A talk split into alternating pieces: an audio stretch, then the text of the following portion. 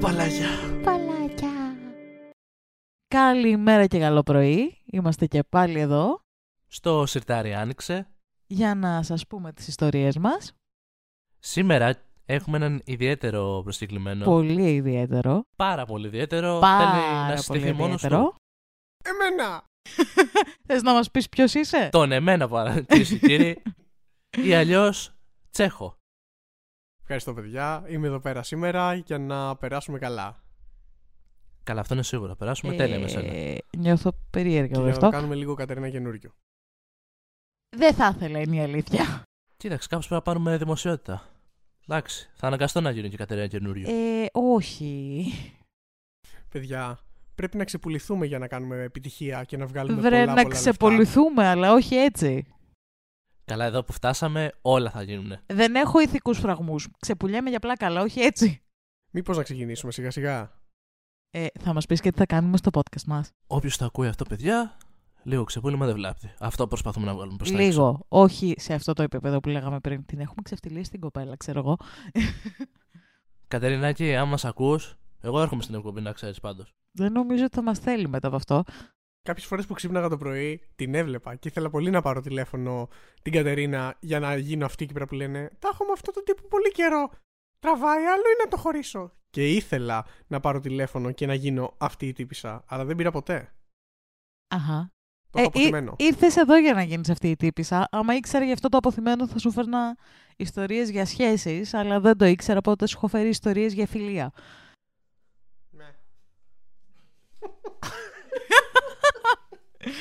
Λοιπόν, Ωραία, μεχ, γιατί δεν ακούστηκε παιδιά. πρέπει να το πιάσει λίγο, αλλά θα ακούστηκε λίγο. Εμ, οπότε θέλετε να πάμε στο πρώτο story; Δεν ξέρω γιατί το Και είπα δεν έτσι. πάμε. Ωραία, να μιλήσουν οι παρουσιαστές. Είμαι αρχίδαμος που είπα στη φίλη μου ότι οι γονείς της της αγόρασαν το σπίτι και δεν το αγόρασε μόνη της. Οκ, ξέρω ότι ο τίτλος ακούγεται περίεργος, αλλά ακούστε με. Λοιπόν, να δώσω ένα backstory. Εγώ, 28 χρονών κοπέλα, έχω μια φίλη επίσης 28 χρονών που αγόρασε ένα σπίτι τον α, προηγούμενο χρόνο. Είναι ένα πανέμορφο σπίτι, διόροφο, μέσα στην πόλη και έχω βρεθεί πάρα πολλές φορές εκεί, είτε κατά τη μετακόμιση βοηθώντας με τη μετακόμιση και την διακόσμηση, είτε απλά για να αράξω.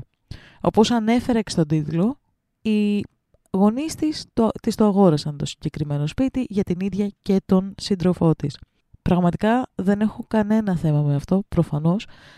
Η αγορά αυτή την περίοδο είναι χάλια και χάρηκα πάρα πολύ και χαίρομαι πάρα πολύ που οι γονείς της είχαν τη δυνατότητα να της κάνουν αυτό το δώρο.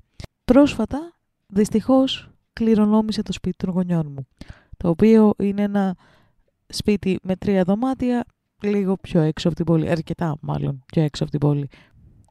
Το θέμα λοιπόν είναι ότι πήγαμε τις προάλλες για να ψωνίσουμε κάποιες λευκές συσκευές για το σπίτι μου, μιας και οι συσκευές που υπάρχουν ειδικοί είναι τουλάχιστον 10 με 15 χρονών. Καθόμασταν, ήμασταν με έναν υπάλληλο, ο οποίος μας πρότεινε διάφορες, μου πρότεινε διάφορες συσκευές που του είχα ζητήσει, όπως ε, τοστιέρες, βραστήρες και διάφορες άλλες μικροσυσκευές. Με ρώτησε αν ε, μετακόμιζα, έτσι σαν κουβεντούλα, και εγώ του είπα πως ναι και μετά με ρώτησε αν αγόρασα το σπίτι ή αν νίκαιζα.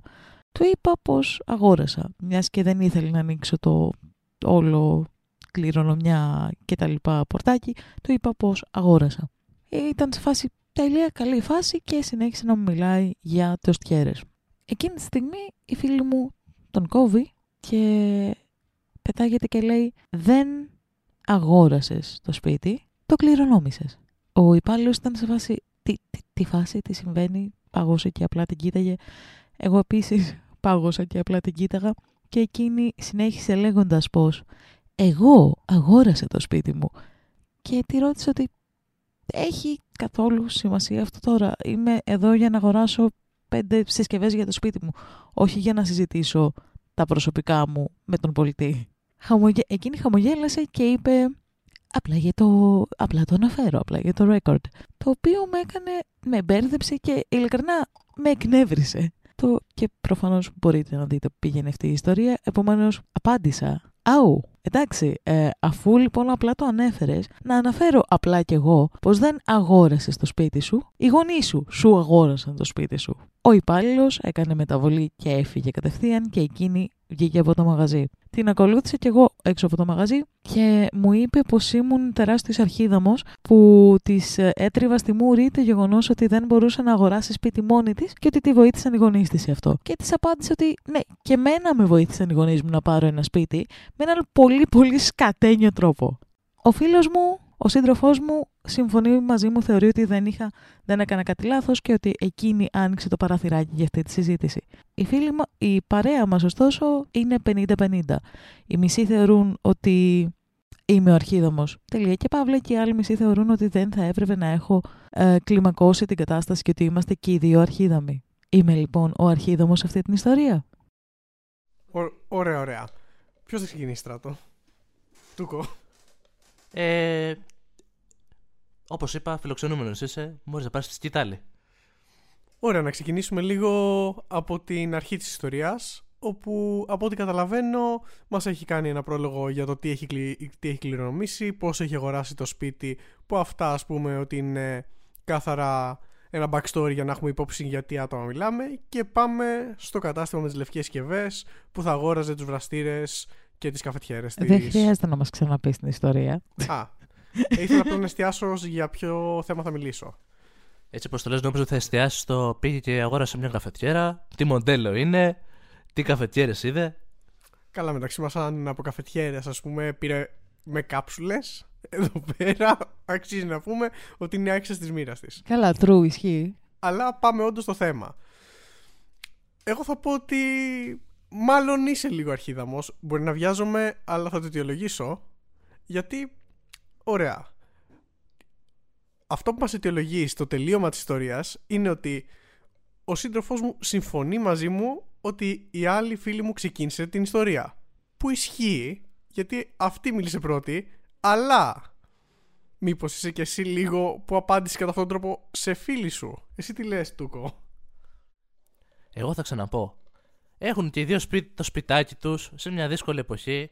Τι κάθονται τώρα και μαλώνουν μεταξύ τους; Αντί να χαίρονται και να γίνουν σαν τα φιλαράκια να πηγαίνουν ένα στο σπίτι του άλλου, όποτε θέλουν, να ανοίγουν το ψυγείο, να τρώνε.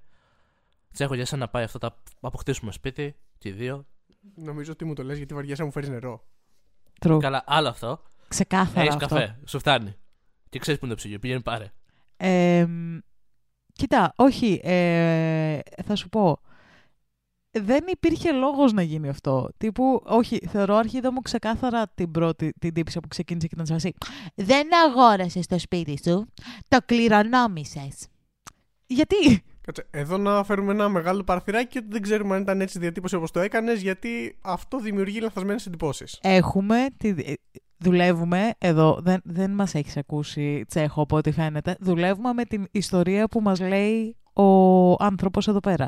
Δεν ξέρουμε Κοίταξε, ήταν... επειδή είμαι και εγώ αντιρρησίας και επειδή συμφωνώ με τον φίλο μου, τον φίλο μου βλέπετε εδώ πέρα στην ιστορία, ο τρόπος που το λες δίνει πολύ αρχίδα μου. Ναι, αλλά ρε παιδάκι μου, τύπου ότι πάει η άλλη να αγοράσει λευκές συσκευές. Δεν θέλει να ανοίξει το can of worms, δεν ξέρω πώς το λέμε αυτό στα ελληνικά. Δεν θέλει να ανοίξει τέλος πάντων το παραθυράκι του ότι. Α, Άνοιξε τους ασκού του αιώλου. Αυτό. Δεν θέλει να ανοίξει τον ασκό του ότι ε, κληρονόμησε ένα σπίτι και τα λοιπά γιατί είναι περίεργο, μπορεί να την πονάει. Όχι μπορεί, έχασε τους γονείς της. Προφανώς και θα την πονάει ακόμα. Δεν θέλει λοιπόν να ανοίξει αυτό το παραθυράκι και είναι σε φάση ότι Α, ε, έχω δικό μου σπίτι, το αγόρασα. Γιατί να πεταχτείς και να πεις ότι δεν το αγόρασες, το κληρονόμησες; Ε, Προφανώς το, είναι αρχιδιά, όντως. Είναι αρχιδιά μα αυτή την περίπτωση. Αλλά είναι και γενικότερα ανούσε η όλη συζήτηση τώρα. Ναι, εννοείται. OK, okay, κληρονόμησες, εγώ το αγόρασε κτλ. Ναι, απλά... απλά είναι δικιά σου υπόθεση. Ναι, ναι, ναι, ναι, αυτό ρε παιδάκι μου ότι. Τι καθόμαστε και αναλύουμε. Και χτυπάει ακόμα ένα ξυπνητήρι γιατί από το ε, πρωί από τις 9 η ώρα έχουν βαρέσει άδεια ξυπνητήρια το οποίο δεν θέλει να κλείσει Λούσυ. Αλλά αυτό ακουστική η αλήθεια είναι συγγνώμη. Ε, επειδή έχω ένα θεματάκι με τον ύπνο και τον ξύπνιο και με τις υπενθυμίσεις γενικότερα. Μικρό θεματάκι, βάζουμε 10 ξυπνητήρια την ημέρα. Ναι, γιατί κοιμόμαστε 3 ώρες την ημέρα. Ε, έχω γύρω στα 15 ξυπνητήρια στο κινητό μου. Τα οποία. Α, κάτσε, έχω και μία, ένα στη μία μισή. Να το κλείσω. Το κλείνω και αυτό. Ναι, έχω γύρω στα 15 ξυπνητήρια στο κινητό μου, τα οποία αυτή τη στιγμή πρέπει να πάω ένα-ένα και να τα κλείσω. Θα περιμένουμε εδώ πέρα 5-6 λεπτά. Εννοείται. Μέχρι να αγοράσουμε σπίτι θα έχει κλείσει. Ναι. Ωραία, τα κλείσα. Λοιπόν, Αλλά γενικά ναι, είναι ανούσε η όλη συζήτηση εξ αρχής. Δηλαδή, ε, ότι είναι ας το πούμε προσωπική υπόθεση του καθενό. Πώς πήρε το σπίτι, τι έγινε κτλ. αυτό Και σίγουρα συμφωνώ. είναι ένα επιπλέον, να το πούμε αρχίδα όμω λίγο η κοπέλα η πρώτη, γιατί όντως είναι και λίγο ένα ευαίσθητο θέμα ότι έχασε τους γονείς της. Συμφωνώ. Ε, κύριε Τσέχο, θέλετε να πάρετε κι εσείς να μας πείτε την άποψή σας; Φυσικά πήρα τη σκητάλη στην πραγματικότητα, δηλαδή γύρισα το μικρόφωνο προς τη μεριά μου. Ναι, να πούμε ότι γράφουμε τρία άτομα με δύο μικρόφωνα. Δεν ξέρουμε πώς θα πάει αυτό. Να έχετε υπόψη ότι όποτε λέμε «Πε- πάρε τη σκητάλη, εννοούμε γύρνα μικρόφωνο. Στην κυριολεξία. Εδώ, όντως, να μπούμε στο θέμα, ωραία. Καταλαβαίνω πλήρως αυτό. Δηλαδή, απλά έχεις πάει να, κάνει, να κάνεις μια αγορά, δεν θες να εκτεθείς, δεν θες να στην τελική να πεις τα προσωπικά σου και είπες Ναι. ό,τι πιο κοντινό. Αλλά παρόλα αυτά, όταν κάποιος, ειδικά φίλος σου, σου λέει κάτι απρεπέ, θα πω ευγενικά, είτε μπροστά σε σένα, είτε α- ακόμα χειρότερα και σε δημόσιο χώρο που δεν θες να επεκταθεί, δεν υπάρχει κανένας λόγος να απαντήσεις με αυτόν τον τρόπο προκλητικά για να γίνω κι εγώ λίγο να μπω σε mood ότι θα προκαλέσω ποιο είναι ο αρχίδαμος Εσύ το αγόρασες. Όχι, εγώ αγόρασα σπίτι. Ναι, αλλά και εσύ το κληρονόμησε από τους γονείς σου. Μμ. Στην έφερα. Δεν ξέρω. Ε, Κοίτα, δε- ε, ρε παιδάκι μου, σου λέω, ναι, οκ, δεν ήταν ωραίος ο τρόπος που τους απάντησε. Φάση, Ούτε και εσύ τα αγόρασες, το, κληρον... το, το, στο αγόρασαν οι γονείς σου. Ναι, οκ. Αλλά θεωρώ ότι της άξιζε λίγο της τύπισσας. Εγώ δεν έχω να κάνω φωνή. Τη κλέψατε και οι δυο σας. ε, κοίταξε, εγώ θα πω αυτό που είπα και πριν, ότι θα σταθώ για να επιλέξουμε λίγο να κάνουμε τον αρχίδαμο της υπόθεσης στον, ε, στο γεγονός ότι μετά αιτιολόγησε πως το σπίτι το κληρονόμησε επειδή έχασε τους γονείς της. Εν μέρη όμως το δικαιολογώ κι εγώ. Γιατί μετά είναι και αυτό που είπε και ο Τσέχος, ότι δεν θες να πεις κάτι, ε, να εκφράσεις κάτι άλλο προσωπικά, προσωπικό σε δημόσιο χώρο. Εγώ τουλάχιστον θα επέλεγα να μην απαντήσω πάνω σε αυτό. Θα το άφηνα λίγο να περάσει εκεί πέρα. Γι' αυτό Ε, είμαστε φίλοι εμείς οι δύο, γιατί αλλού καταλαβαίνόμαστε. Ανάλογα, Βέβαια, μετά- θα σου πω, αν, αν Συγγνώμη. ήταν, συγγνώμη εγώ που σε έκοψα, αν ήταν πρόσφατο ας πούμε το ότι έχω χάσει τους γονείς μου, πιστεύω θα απάνταγα κι εγώ. Δηλαδή αν ήταν κάτι που με, ξέρεις, που με πόναγε ακόμα και ήταν η άλλη σε φάση ότι ε, το κληρονόμησες, δεν το αγόρασες. Ε, νομίζω... Εντάξει, μετά είναι και αυτό που λες, ναι, οκ, ισχύει. Απλά τώρα είναι στην ιστορία μας το πούμε δευτερεύον, δεν ξέρουμε αυτούς τους παράγοντες.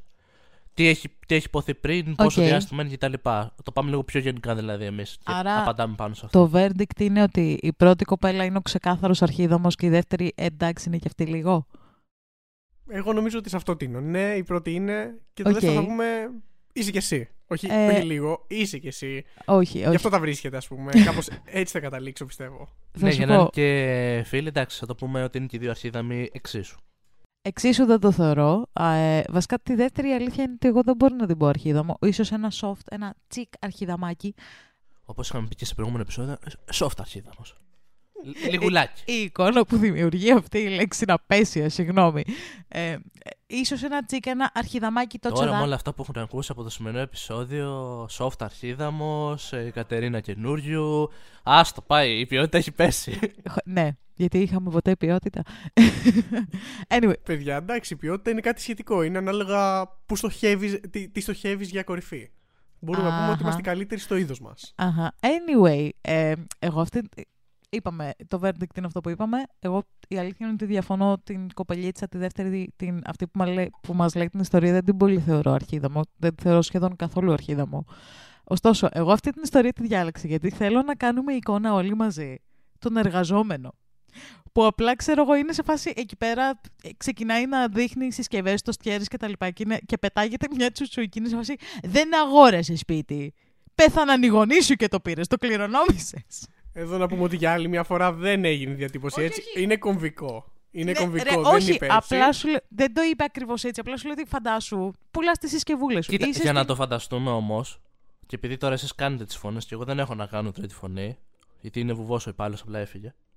Ε, θέλετε να το παίξετε εσείς δύο, να κάνετε ο Θες ένας να- τη μία κοπέλα και, ο, και η άλλη την άλλη κοπέλα; Άσε με να το τελειώσω. Τύπου, ε, και, και μετά θα κάνουμε εγώ θα και το ψηφίσω, act out. παιδιά, και στα σχόλια από κάτω γράψτε. Αν ήθελα να το κάνετε. αυτό. Φαντάσου λοιπόν τον υπάλληλο που απλά κάνει τη δουλειά του και απλά είναι η μία σε φάση. Όχι, δεν το αγόρασες, το κληρονόμησες.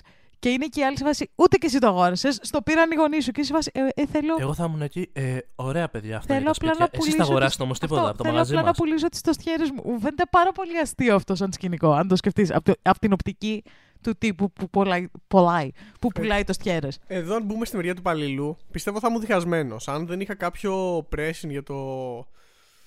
Pressing είπα. Κάποιο πουσάρισμα για το να πουλήσω άμεσα ή κάποιο χρόνο εξυπηρέτησης. Παίζει απλά να καθόμουν και να παρακολουθούσα. Θα, θα ήταν λίγο άβολο. Αλλά μπορεί και να μου άρεσε εν μέρει το ότι απλά Ναι, γιατί είσαι μαλακίζονται μπροστά μου. περίεργο. Ε, Δεν ξέρω.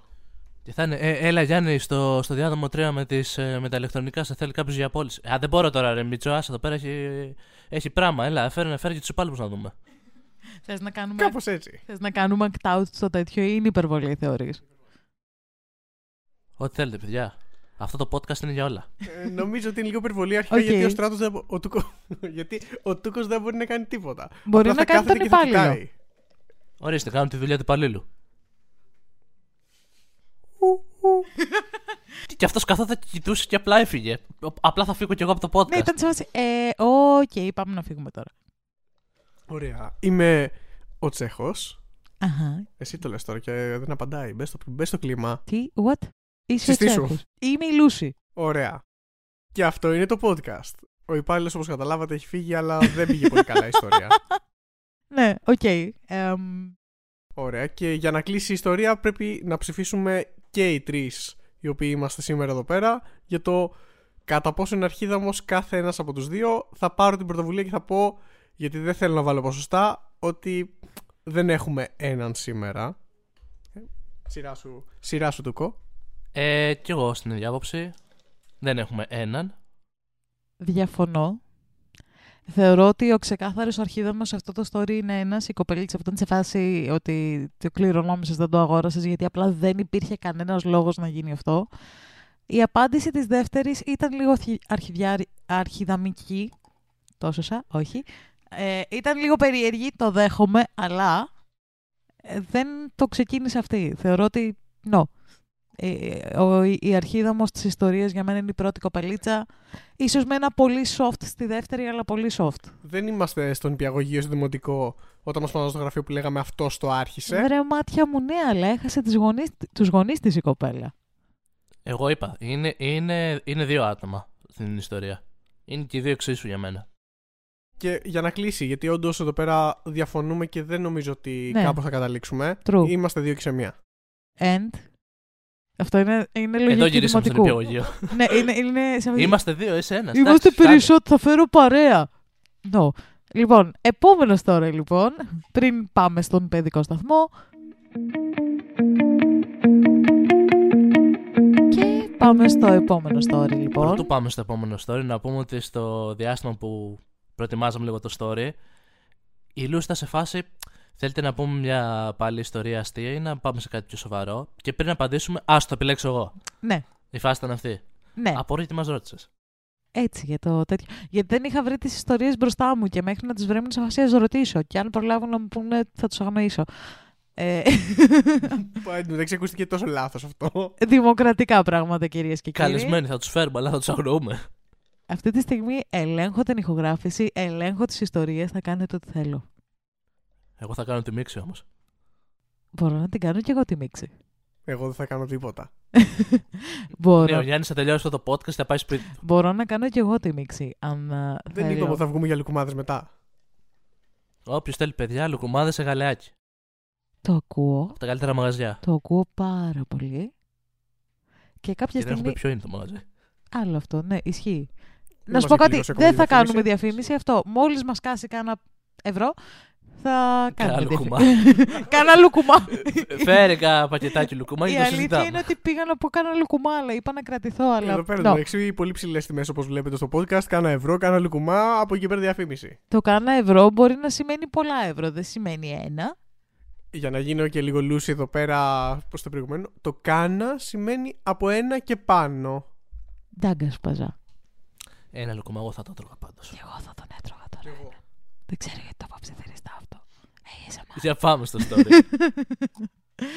Λοιπόν, είμαι αρχίδαμος που είπα στον κολλητό μου ότι η κοπέλα του είναι αειδιαστική.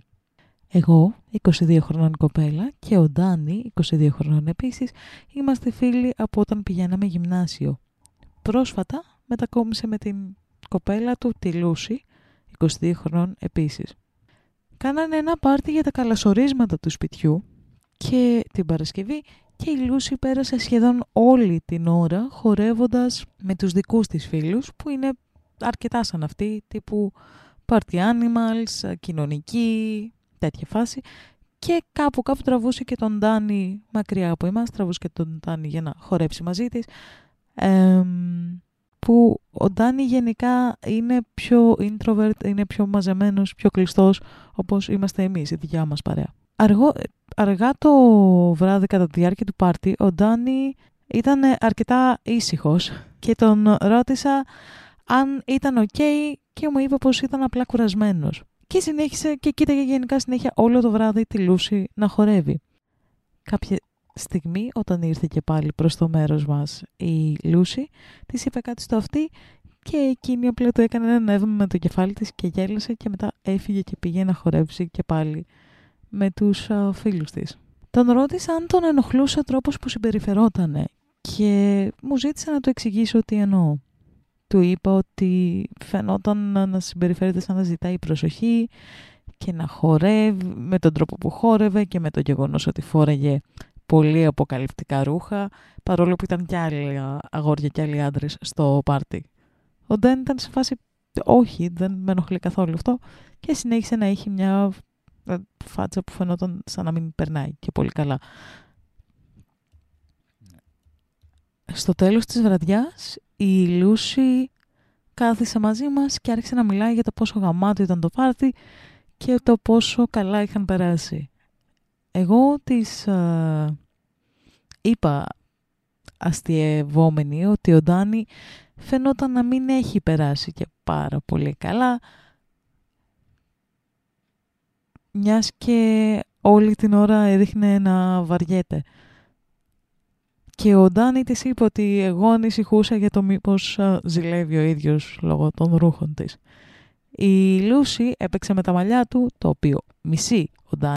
Η Λούση έπαιξε με τα μαλλιά του, το οποίο ο Ντάνι μισεί και γελώντας είπε πως ο Ντάνι λάτρευε το outfit της και ο μόνος λόγος που ήταν ήσυχος ήταν γιατί απλά δεν μπορούσε να περιμένει να φύγουν όλοι από το πάρτι για να μπορέσει να τη σύρει στο κρεβάτι.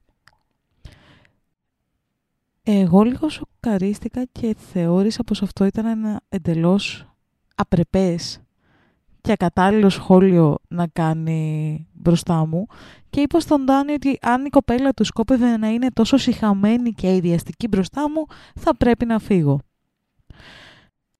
Η Λούση συνέχισε να γελάει και έτσι εγώ έφυγα. Την επόμενη μέρα έλαβα ένα μήνυμα από τον Ντάνι, ο οποίος μου έγραφε ότι η Λούση θέλει να της ζητήσω συγγνώμη, αν θέλουν να ξαναπάω σπίτι τους, και τον ρώτησα αν σκοπεύει η Λούση να μου ζητήσει συγγνώμη που με έκανε να νιώσω άβολα και είπε ότι δεν βλέπει το λόγο για να μου ζητήσει η Λούση συγγνώμη. Ε, εγώ πραγματικά ανησυχούσα για τον φίλο μου, παρόλο που, OK, okay, παραδέχομαι πως θα μπορούσα να μην την είχα πει αηδιαστική. Είμαι λοιπόν ο αρχίδαμος. Edit. Για να διαλευκάνω μερικά πραγματάκια. Δεν είπα το σχόλιο για τα ρούχα της Λούση. Στη Λούση τον έφερα μία φορά στον Τάνι, τον ρώτησα αν νιώθει κάπως και μετά δεν το ξαναανέφερα καθόλου. Τον ρώτησα επειδή ξέρω και επειδή στο παρελθόν έχει αναφέρει πως οτιδήποτε υπερβολικά σεξουαλικό τον κάνει να νιώθει άβολα. Δεν είναι ο τύπος που κάνει σεξουαλικά αστεία ή κάτι τέτοιο, είναι πιο ήσυχος. και επίσης, δεν ζηλεύω τη Λούση. Είναι το ακριβώς αντίθετο από ό,τι θέλω εγώ να είμαι, το οποίο είναι ok για την ίδια. Και ο Ντάνι και εγώ προσπαθήσαμε ήδη στο παρελθόν να τα φτιάξουμε, δεν λειτουργήσε ιδιαίτερα, ήταν πάρα πολύ άβολο και για τις δυο μας. Επομένως αποφασίσαμε και οι δύο ότι καλύτερα να μείνουμε φίλοι. Ωραία, θα ξεκινήσω εγώ όντας καλεσμένος. αυτό που κατάλαβα από την όλη ιστορία είναι ότι ένα αγοράκι με την κοπέλα του έχει οργανώσει ένα πάρτι και η κοπέλα του περνάει καλά χορεύοντας. Yep. Και η κολλητή του φίλου, εκείνο εκεί πέρα τώρα, του Ντάνι στη συγκεκριμένη περίπτωση, ε, κάπως την ενοχλεί που περνάει καλά η κοπέλα του και με άλλα αγόρια που χορεύει πέρα δόθε. Ο αρχαίος πάλι περνάει απ' έξω. Για όσους δεν μας βλέπουν γιατί δεν έχουμε βίντεο, απλά περνάνε κάποιοι όντας Άραβες τώρα από το παράθυρο. Ε, και Δεν ξέρουμε τι παίζει. Ωραία, για να βάλουμε και μια ταμπέλα θα πω ότι μου φαίνεται λίγο υπερβολική η αντίδραση της φίλης του Ντάνι, αυτής που μας αφηγεί την ιστορία και ίσως και λίγο προκατηλημένη ως προς την κοπέλα του. Και ξεκινάω με τα λίγα για να επεκταθούμε μετά. Πάρε το Θα κο. συμφωνήσω, ναι. Κάτσε να πάρω κι εγώ το μικρόφωνο, δηλαδή να το γυρίσω προς το μέρος μου. Γύρισε τη σκητάλη προς το μέρος σου. Η σκητάλη ήταν στην αρχή, μετά το αποκάλυψες, έφυγε το μυστήριο. Ε, θα Σκηταλόφωνο. συμφωνήσω σε αυτό που λέει. Ότι ήταν υπερβολική η αντίδραση. Το έβλεπε σε φάση ότι α, είναι μόνο με την παρέα της. Έρχεται εδώ λίγο να πάρει τον Ντάνι και δεν κάθεται κτλ. Ναι. Εδώ να σχολιάσω το ότι δεν είναι απλά ότι λέει ότι είναι με την παρέα της. Είπε σε κάποια φάση ότι ε, δίνεται πολύ αποκαλυπτικά και χορεύει με άλλα αγόρια. Δεν έχω ολοκληρώσει. Είναι το δεύτερο σκέλος. Ναι, συγγνώμη. Είναι συγγνώμη. αυτό της προκατάληψης. Ακριβώς αυτό. Ότι λέει ότι δίνεται προκλητικά και χορεύει με άλλα αγόρια. Ξέρω εγώ. Ναι, και. Τι πάει να πει αυτό; Αυτό, ναι, τι, δεν... τι, τι, το ντύσιμο είναι προκλητικό. Είμαστε ακόμη σε αυτό το στάδιο. Σε αυτή την άποψη. Και πέρα από αυτό, θεώρησες ότι το ντύσιμο είναι προκλητικό. Δεν έχει πρόβλημα καν ο Ντάνι, ξέρω εγώ. Το, το είπε ότι δεν έχω εγώ θέμα με αυτά τα πράγματα. Είμαι οκ, ξέρω εγώ, και περνάω, και περνάω καλά. Αυτό Game over, εδώ τελειώνει το podcast. που σίγουρα ακούστηκε Το κινητό είναι του Γιάννη. το κινητό Του του, Τσέχου. Τσέχου Που για ήχο κλείσει έχει Μάριο. για ήχο Μηνύματος μηνύματος. βασικά. Θες να πάρεις και εσύ τη σκητάλη; Για φέρε πίσω τη σκητάλη.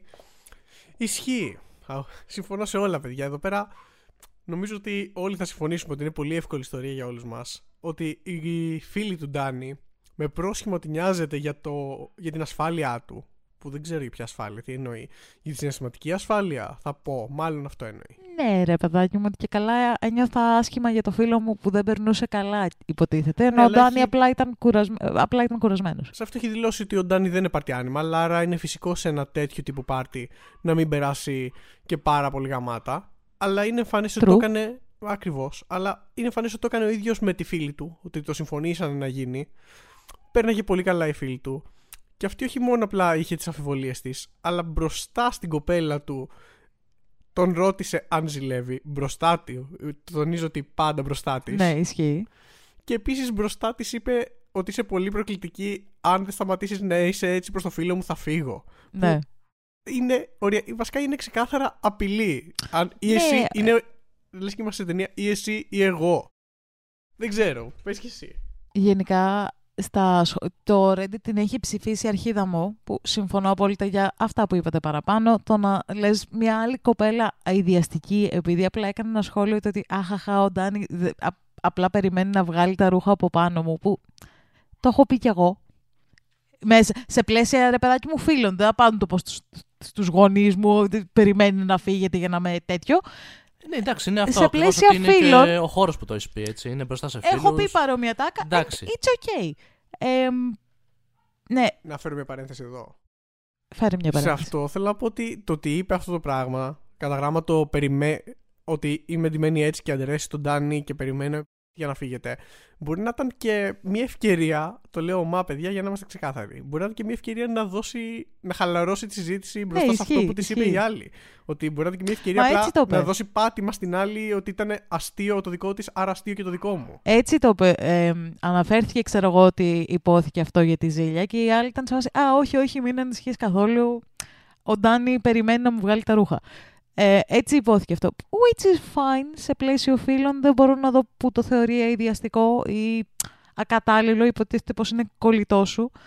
Το Reddit γενικά τη συγκεκριμένη κοπελίτσα την έχει ψηφίσει αρχίδα μου, προφανώς. Και στα σχόλια είναι όλοι σε βάση. Ρε, εσύ, μήπως τον γουστάρεις τον Ντάνι, Μήπως σε ενοχλεί που είναι με άλλη κοπέλα. Ή- ήθελα να το εκφράσω κι εγώ αυτό. Ε, το, το σκεφτέθηκα αυτά και- που λένε, δηλαδή ναι. βγάζω και ένα τέτοιο feeling. Ναι, η αλήθεια είναι ότι ο τρόπος που γράφει είναι full αυτό. Ε, και απαντάει σε αυτό. Έχει κάνει ένα edit και απαντάει και είναι σε φάση για να το ξεκαθαρίσω. Ε, δεν, Με τον Ντάνι είμαστε μόνο φίλοι. ναι, είναι λίγο τέτοια φάση. Για να το ξεκαθαρίσω, δεν είπα το, δεν έκανα το σχόλιο για τα ρούχα στη μούρη της Λούση. Ρώτησα τον Ντάνι και δεν το ξαναανέφερα. Το οποίο είναι ακόμα χειρότερο για μένα. Δηλαδή, αν κάποιος σχολίαζε τα ρούχα μου, θα ήθελα να μου το πει στη μούρη μου, όχι στον γκόμενό μου. Μου φαίνεται ακόμα χειρότερο. Αλλά ναι.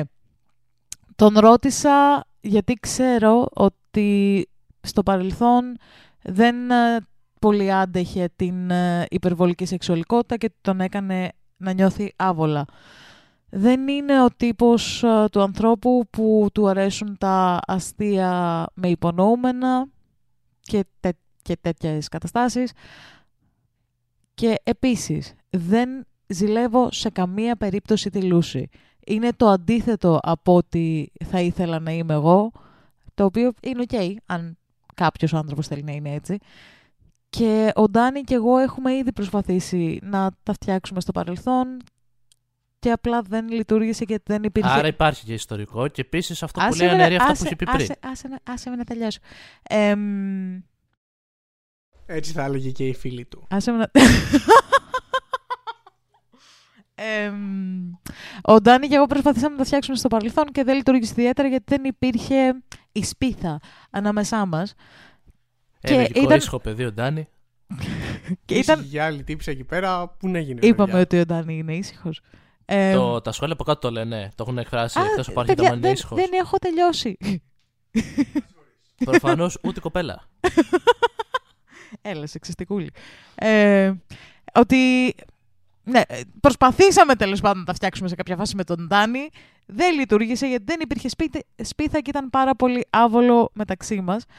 Ε, όταν προσπαθήσαμε να είμαστε πιο μ, intimate. Πιο κοντά. Πιο... Ναι, να είμαστε πιο ερωτικοί πιο μεταξύ ερωτικοί. μας. Ε, επομένως συμφωνήσαμε και οι δύο, το τονίζει αυτό, ότι είναι καλύτερα στο να μείνουμε πλατωνικοί φίλοι.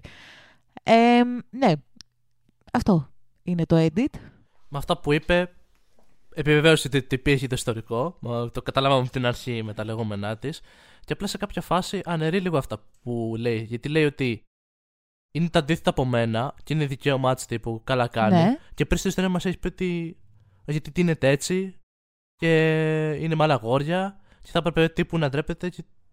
Α, Είναι μία το ένα, μία το άλλο. Ε, εντάξει, πιο πάνω δεν λέω ότι θα έπρεπε να ντρέπεται. Ήταν σε φάση ότι. Μεταφορικά Δεν ζη... τώρα το Ναι, είπα ναι, αυτό, ναι. ότι Αλλά ήταν σε φάση στον Ντάνι λίγο. Ξέρεις, λίγο σπιουνιά τύπου. «Ε, Δεν ζηλεύεις που Ναι, η δεν κοπέλα ζηλεύεις σου. πως δίνεται έτσι είναι και τα λοιπά. ντυμένη Αλλά έτσι και εντάξει, χορεύει δικαίωμά με της είναι άλλους. κιόλας. Είναι λίγο αντιφατικό.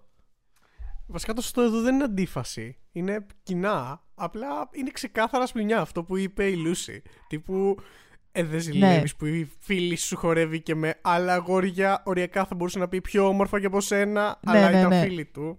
Είναι αυτό. Είναι λίγο, είναι λίγο ένας ως- εσωτερικευμένος μισογενισμούλης νομίζω σε αυτή την τύπησα πάρα πολύ για να το πάμε και σε πιο υψηλή ανάλυση πέρα από το λούσιμο που έχουμε κάνει μέχρι τώρα. Έχει έναν εσωτερικευμένο μισογενισμούλη. Εγώ θα πω ότι δεν είναι απαραίτητο να τον γουστάρει όπως λένε όλοι. Μπορεί να έχει το κλασικό το ότι σε φάση ε, να είναι διεκδικητική ως προς το φιλικό κομμάτι. Ότι ρε παιδάκι μου, ο Ντάν είναι ο κολλητός μου, είναι δικός μου κτλ. Αλλά όχι με την ερωτική έννοια, αν αυτό βγάζει νόημα. Με την έννοια του ότι είναι ο φίλος μου κτλ. Και, και χώθηκε αυτή στη μέση. Γιατί όντως το ερωτικό μπορεί να μην τους λειτουργεί από ό,τι λέει και εδώ, αλλά να έχει μια- μια άλλου είδους περίεργη κτητική συμπεριφορά απέναντί του, γιατί και εγώ αυτό καταλαβαίνω. Ναι, σίγουρα μπορούμε να δώσουμε ένα πολύ μικρό παραθυράκι ότι νοιάζει για το φίλο της, αλλά το μόνο που έχει δει είναι απλά η κοπέλα του να περνάει καλά και να χορεύει. Δεν, είναι, δεν έχει δει τίποτα ακραίο προς το παρόν. Και το ότι πατάει στο ότι ο Ντάνι παρελθοντικά δεν ήταν αυτός ο τύπος. Ε, συγγνώμη κιόλας, Ντάνι καιρός να γίνει. Και ο ίδιος μάλλον το επέλεξε να γίνει λίγο. Κάτι του έλειπε τόσο καιρό. Ναι, ισχύει, ισχύει. Επίσης, ε, ρε παιδάκι μου, όπως και να ντύνεται ο άλλος, όπως και να φέρεται, αν δεν μπορείς να τον εμπιστευτείς.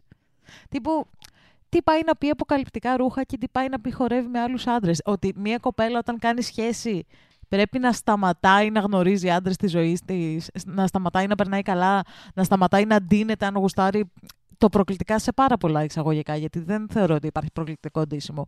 Να σταματάει να ντύνεται τέλος πάντων πιο απο, αποκαλυπτικά πάλι σε εισαγωγικά, επειδή έχει σχέση. Προκλητικό ντύσιμο είναι πίσω στον καθένα διαφορετικά στάνταρ. Ναι, ισχύει. Κρίνοντας τώρα από τη φίλη του Ντάνι, θα πούμε ότι και μια φούστα να, να φόραγε μπορεί να ήταν προκλητική αυτή. Ναι, έτσι όπως γράφει, ναι, ισχύει. Η εικόνα που μου βγάζει, να το δούμε και λίγο με ψυχρή λογική, γιατί τόση ώρα η αλήθεια είναι ότι είμαστε κάπως με την ε, κοπέλα του Ντάνι. Ναι, ξεκάθαρα. Όλα όσα έχει πει οι φίλοι του Ντάνι δίνουν μια εριστικότητα προς τη σχέση τους. Δηλαδή προσπαθεί έμεσα να βάλει φιτιλιές, θα πω, ναι, για να ναι, ναι. χρησιμοποιήσω και μια άλλη λέξη. Συμφωνώ. Και επίσης δεν ξέρω κατά πόσο όντως είναι για την προστασία του. Δηλαδή, στην πραγματικότητα δεν έχει κανένα χειροπιαστό ντοκουμέντο να την. έστω ότι θέλουμε να γίνουμε κακοί, να, να ναι, βρούμε ναι, κοινό. Ναι. Δεν έχει τίποτα να την εκθέσει. Το καλύτερο που έχει είναι απλά ότι χορεύει με, άλλο, με ένα άλλο αγόρι στο, στο, στο πάρτι στην τελική. Που το πάρτι γι' αυτό είναι, για να περνάς καλά. Ισχύει, ναι. Και αυτό που είπε ότι δεν τη ζηλεύει να πάρω και μια προσωπική θέση, εγώ τη ζηλεύω. Θα ήθελα να χορεύω το, μαζί με άλλα αγόρια. και, και, και, και κορίτσια, όχι μόνο με αγόρια. Θα ήθελα. Δεν ξέρω. Συμφωνώ, φουλ. Να, να έχω την αυτοπεποίθηση να, να χορεύω και να ντύνομαι όπως γουστάρω χωρίς να με νοιάζει. Του κογέλα να μας πεις και εσύ κάτι. Μια δεύτερη άποψη θα έλεγα εγώ. Τρίτη. παραδίδω τη σκητάλη. Εγώ να πω ότι έφυγα για λίγο από το δωμάτιο. Δεν ξέρω τι είπανε. Θα συμφωνήσω. Κοίτα, θεωρώ ότι θα συμφωνούσες αν ήξερες τι λέγαμε. Γιατί ουσιαστικά λέμε τα ίδια πράγματα. Δεν, δεν έχουμε αλλάξει κάτι. Λέμε ότι η τύπησα είναι αρχίδαμος που είπε την uh, κοπέλα του φίλου της disgusting. Αειδιαστική. Νομίζω σε αυτή την ιστορία. Η αλήθεια είναι ότι στη λέξη αειδιαστική δεν εστιάσαν πολύ, αλλά πιστεύω ότι είναι και περιττό ότι κρίνοντας από τα πιο light που σχολιάσαμε ότι η λέξη αυτή είναι επίοικος υπερβολική. Ναι. Νομίζω ότι έχουμε ψηλοκλειδώσει οι ίδιοι, ε, όλοι, sorry, θα κλειδώσω κι εγώ έτσι για να κλείσει σιγά σιγά το κομμάτι και θα πω είσαι αρχίδαμος. Ξεκάθαρα. Ξεκάθαρα. Κατακλειδώνουμε λοιπόν στο ότι η τύπησα είναι αρχίδαμος. Δεν απαντήσαμε όμως. Στα σχόλια τι λένε τελικά; Είναι ήσυχος ή όχι ο Ντάνι; να πούμε ότι εγώ σε αυτή τη φάση έπινα νερό και πέθανα λίγο. Και κάπου εδώ θα κόψουμε για να μην με ακούτε να βήγω στα αυτιά σας. Κατεβάζουμε άλλο ένα ποτηράκι τσίπουρο. Ρακί είναι το, το, η θεματολογία πάντα εδώ πέρα. Ή αυτό που μας έφερες ε, δωράκι. Γιατί προσκεκλημένος χωρίς να φέρει δωράκι δεν γίνεται. Ε, Παρακαλώ, διαφήμισε λίγο, πες γιατί είναι. Έχει φέρει λοιπόν ένα καταπληκτικό λικέρ ε, φιστίκι Αιγίνης. Φιστίκι το τονίζω. Και εγώ κάνω το καταπληκτικό λογοπαίχνιο να αλικεράσουμε κάτι; Γίναμε. Το είπαμε να μην το πει. Μπορώ να το κόψουμε, εντάξει.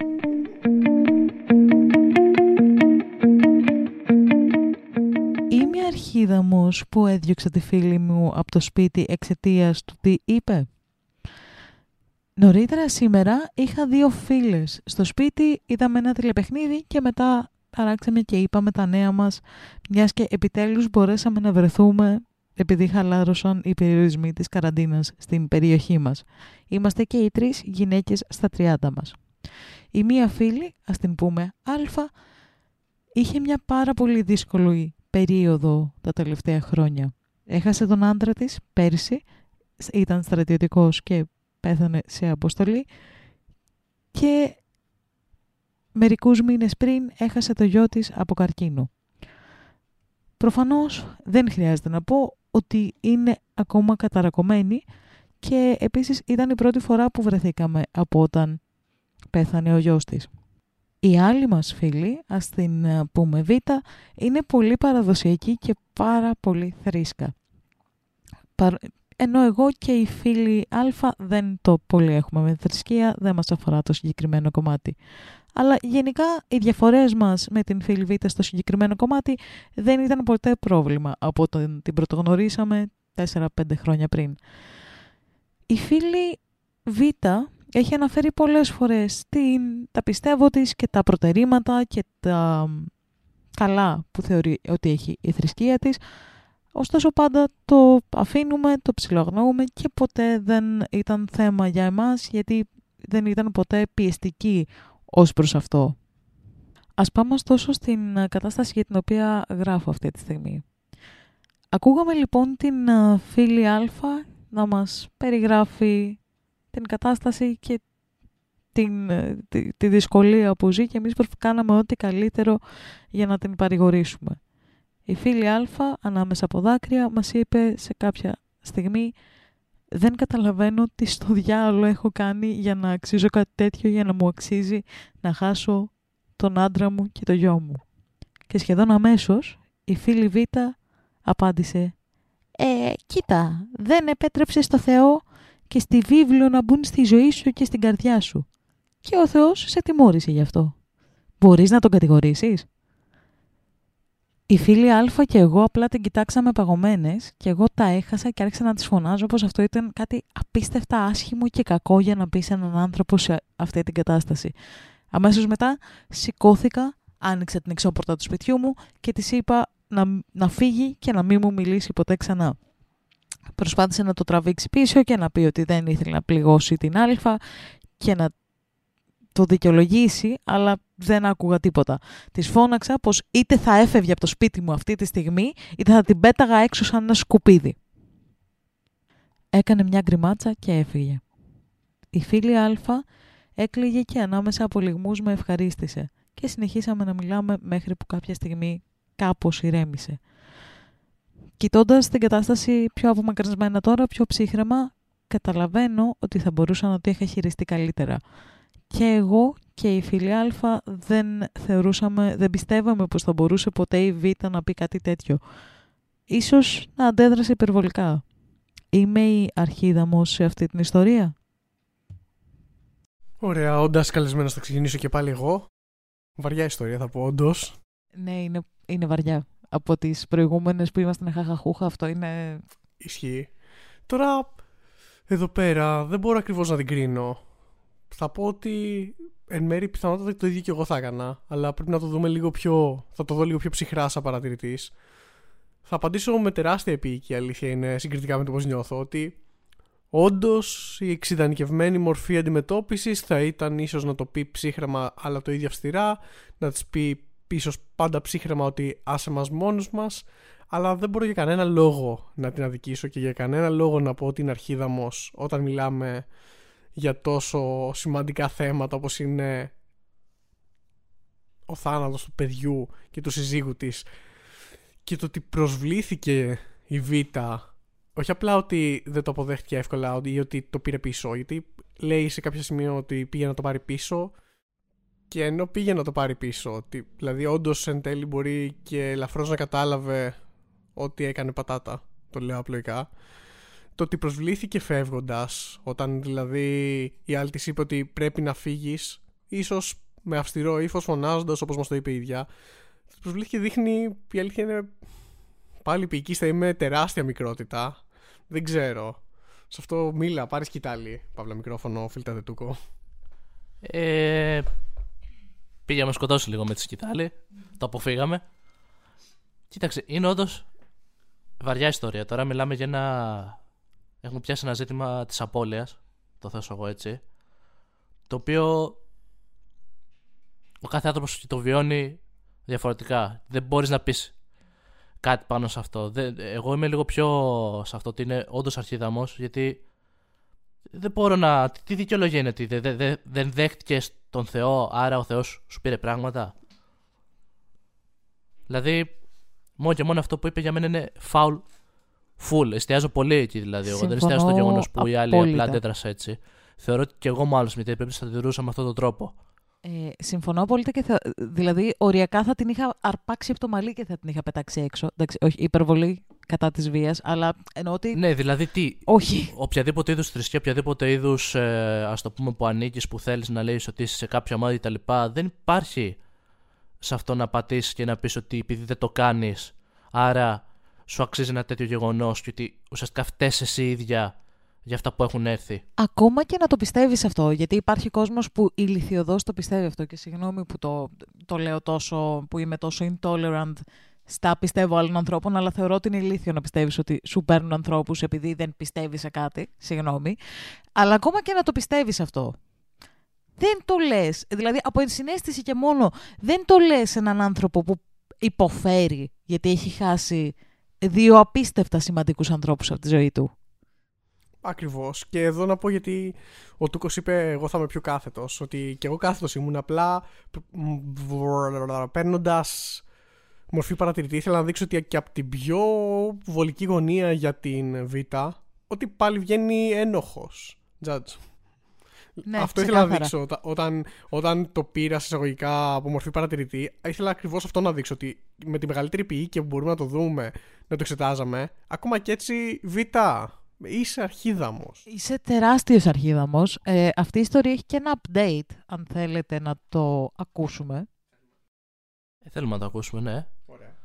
Απλά εγώ θα πω και αυτό και να ακούσουμε και το update μετά ότι εγώ δεν, θέλω, δεν θα βλέπα καμία επίγεια σε αυτό το θέμα.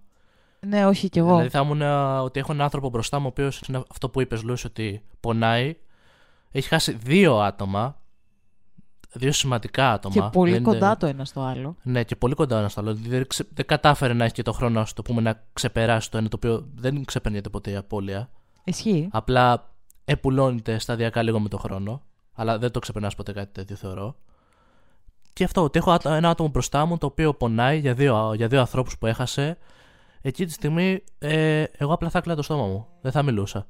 Ε, κοίτα, ναι, αυτό θεωρώ ότι ξεκάθαρα δεν... Ε, ρε παιδάκι μου, και πολύ υπηαφέρθηκε για μένα. Τύπου ότι αυτό που είπα πριν, και να το πιστεύεις, δεν το λες αυτό σε μια μάνα που έχει χάσει το παιδί της. Και να το πιστεύεις, δεν με νοιάζει να το πιστεύεις, δεν το λες. Ανεξάρτητα από το τι πιστεύεις και τα λοιπά, σε τι ναι. οφείλεται αυτό, ήτανε ήταν epic fail το ότι το είπε εκείνη τη στιγμή. Δηλαδή, ακόμα και όντως να είχε κάνει κάτι. Θα πάμε στο ακραίο σενάριο ότι η κοπέλα αυτή είχε κάνει κάτι κακό, η Α. Ότι είχε στη ζωή της ήταν δολοφόνος και ρωτάει τι έχω κάνει.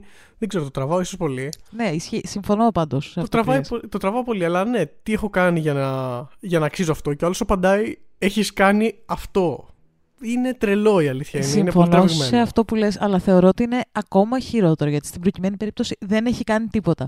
Απλά δεν έχει την πίστη που έχει η Β και δεν είναι και αναγκασμένη να έχει την πίστη που έχει η Β. Ε, και ε, δηλαδή δεν υπάρχει και κάτι που να έχει κάνει που να μπορούσε να πει σε εισαγωγικά ότι «Ε, εσύ είσαι λίγο καλάνθρωπος. Δεν υπάρχει καν αυτό. Είναι, δεν έχει, απλά δεν πιστεύει.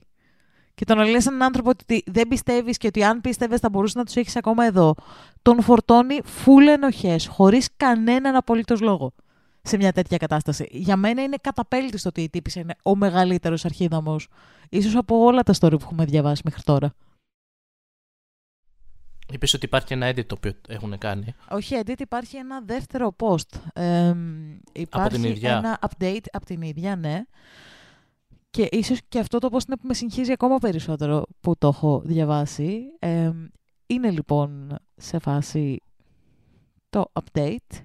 Έχουν περάσει μερικές εβδομάδες από όταν συνέβη η όλη κατάσταση και θα ξεκινήσω λέγοντας ότι η πρώην φίλη Β δεν ζήτησε ποτέ συγγνώμη από την Α για αυτό που είπε.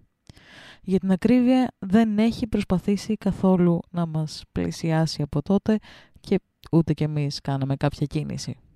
Δυστυχώς, τα λόγια της Β επηρέασαν πολύ την Α και από τότε διερωτάτε συνέχεια και ψάχνετε και αμφισβητεί την ανατροφή της, τη ζωή της και γενικά τις θέσεις της ως, ως προς τη θρησκεία έχει διπλασιάσει τις ώρες ε, ψυχανάλυσης της και περνάω σχεδόν κάθε ελεύθερο λεπτό που έχω μέσα στη μέρα μου προσπαθώντας να την παρηγορήσω. Μερικές εβδομάδες πριν πήγα στο σπίτι της και τη βρήκα να διαβάζει τη βίβλο σχεδόν ψυχαναγκαστικά και να σημειώνει σελίδες. Μου είπε ότι προσπαθούσε να βρει αν αυτό που έλεγε η Β' είχε κάποιο ψυχείο αλήθειας άρχισε να μου διαβάζει διάφορα κομμάτια από τη βίβλο και να μου λέει τις δικές της ε, εκδοχές του τι καταλάβαινε εκείνη από αυτό. Η συγκεκριμένη συμπεριφορά με τρόμαξε ο λέγοντι, γι' αυτό και της πρότεινα να το συζητήσει με τον ψυχαναλυτή της, το οποίο ήταν το μόνο πράγμα που μπορούσα να κάνω εκείνη τη στιγμή για να την ηρεμήσω. μίλησε με τον ψυχαναλυτή της, ο οποίος της πρότεινε να μιλήσει με κάποιον πάστορα από το να αφήνεται και να προσπαθεί να βγάλει μόνη της συμπεράσματα ή να αφήνεται στις κατανοήσεις των άλλων. Μου ζήτησε να έρθω μαζί της σε μια εκκλησία και το οποίο φυσικά και έκανα και μου είπε ωστόσο να μείνω απ' έξω. Ήθελε να μιλήσει με τον πάστορα μόνη της. Μετά από την συζήτηση με τον πάστορα φαινόταν να είναι πιο ψύχρεμη και φαινόταν να κατανοούσε και να ήταν και η ίδια πιο πεισμένη ότι η Β έλεγε βλακίες. Θεώρησα λοιπόν ότι αυτή η συζήτηση τη βοήθησε. Πήγα στο σπίτι της την Παρασκευή και μου είπε πως ακόμα σκεφτόταν όλα όσα είπε η Β, αν και ένιωθε πολύ καλύτερα μετά τη συζήτησή της με τον Πάστορ, είναι μόνο ένας άνθρωπος και θα μπορούσε να κάνει και λάθος στην ερμηνεία του.